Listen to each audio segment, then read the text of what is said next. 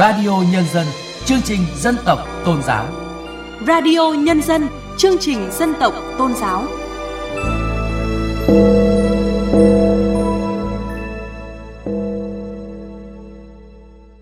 Chuyên đề Sinh kế bền vững cho đồng bào dân tộc thiểu số. Thưa quý vị và các bạn, chuyển đổi nghề cho lao động nông thôn gắn chương trình đào tạo với chiến lược phát triển của địa phương là những giải pháp quan trọng giúp người dân thoát nghèo bền vững, cải thiện đời sống ngay trên mảnh đất quê hương.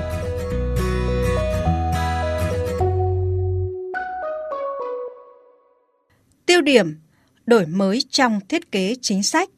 Tác giả Hương Nguyên. Trong dòng người rời khỏi các trung tâm sản xuất lớn do ảnh hưởng của dịch bệnh, có không ít bà con người dân tộc thiểu số.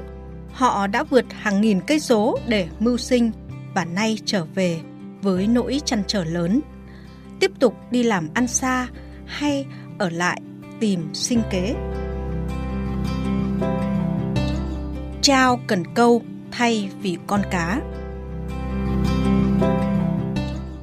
Tại cuộc làm việc với Ủy ban Dân tộc hồi đầu năm 2022, đồng chí Trần Thanh Mẫn, Ủy viên Bộ Chính trị, Phó Chủ tịch Thường trực Quốc hội đã nhấn mạnh yêu cầu các cơ quan chức năng phải nắm bắt rõ tình hình bà con dân tộc thiểu số đi làm ăn xa về địa phương do ảnh hưởng dịch COVID-19.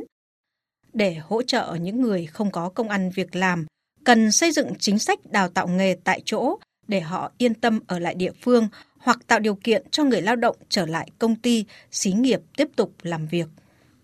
Những năm qua, công tác hỗ trợ dạy nghề cho vay vốn lập nghiệp, xây dựng các mô hình phát triển kinh tế đã được nhiều tỉnh, thành phố quan tâm.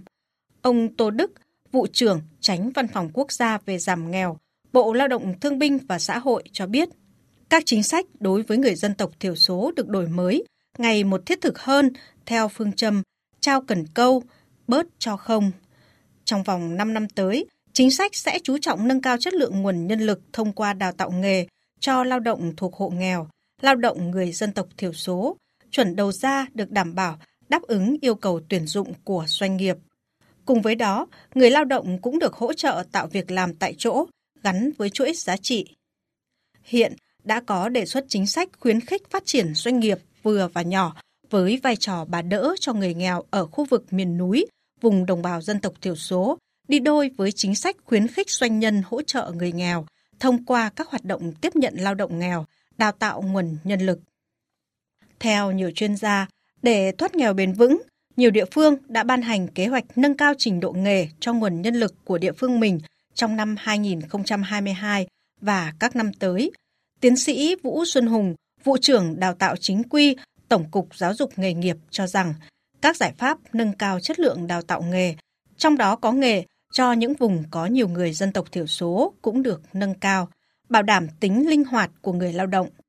Việc chuyển đổi nghề nếu được định hướng và đúng với nhu cầu phát triển của địa phương sẽ tạo nên bước ngoặt trong cuộc sống của nhiều người lao động, tiến tới ổn định kinh tế gia đình. Để bà con không phải ly nông, ly hương. Hiện nay, vùng dân tộc thiểu số và miền núi đã khống chế được dịch COVID-19, nhưng những tác động của dịch bệnh tới sản xuất, đời sống của người dân vẫn còn nặng nề. Do đó, chương trình Mục tiêu Quốc gia Phát triển Kinh tế Xã hội vùng đồng bào dân tộc thiểu số và miền núi giai đoạn 2021-2030 đang được các tỉnh, thành phố thực hiện dựa trên đặc thù của địa phương nhằm bảo đảm chính sách dân tộc đến được với đồng bào nhanh nhất, hiệu quả nhất.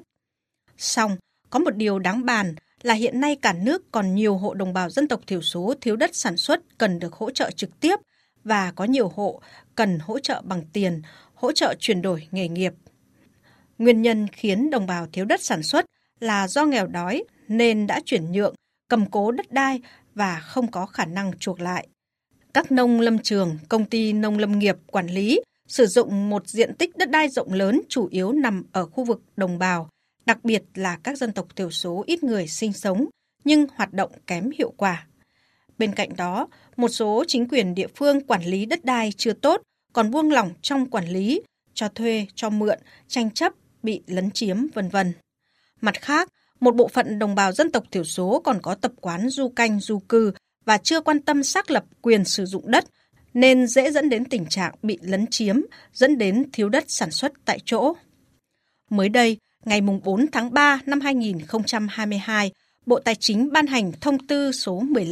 15-2022 TT-BTC quy định quản lý và sử dụng kinh phí sự nghiệp thực hiện chương trình mục tiêu quốc gia phát triển kinh tế xã hội vùng đồng bào dân tộc thiểu số và miền núi giai đoạn 2021-2030. Giai đoạn 1 là 2021-2025.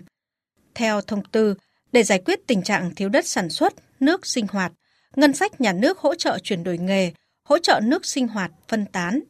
Cụ thể, về hỗ trợ chuyển đổi nghề, trường hợp chính quyền địa phương không bố trí được đất sản xuất thì hộ không có đất hoặc thiếu đất sản xuất được hỗ trợ một lần chuyển đổi nghề.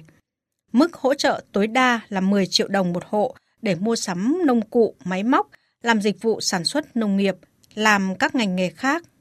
Trường hợp không có nhu cầu mua sắm nông cụ, máy móc thì được hỗ trợ học nghề để chuyển đổi nghề theo quy định tại quyết định số 46 2015 QĐ-TTG ngày 28 tháng 9 năm 2015 của Thủ tướng Chính phủ. Bà Nguyễn Thị Xuân, đại biểu Quốc hội đoàn Đắk Lắk, đề xuất với Quốc hội và Chính phủ cần tập trung cao hơn các nguồn vốn từ năm 2022 và các năm tiếp theo nhằm tạo ra đột phá trong phát triển kinh tế xã hội vùng đồng bào dân tộc thiểu số và miền núi, rút ngắn khoảng cách giàu nghèo giữa các vùng miền.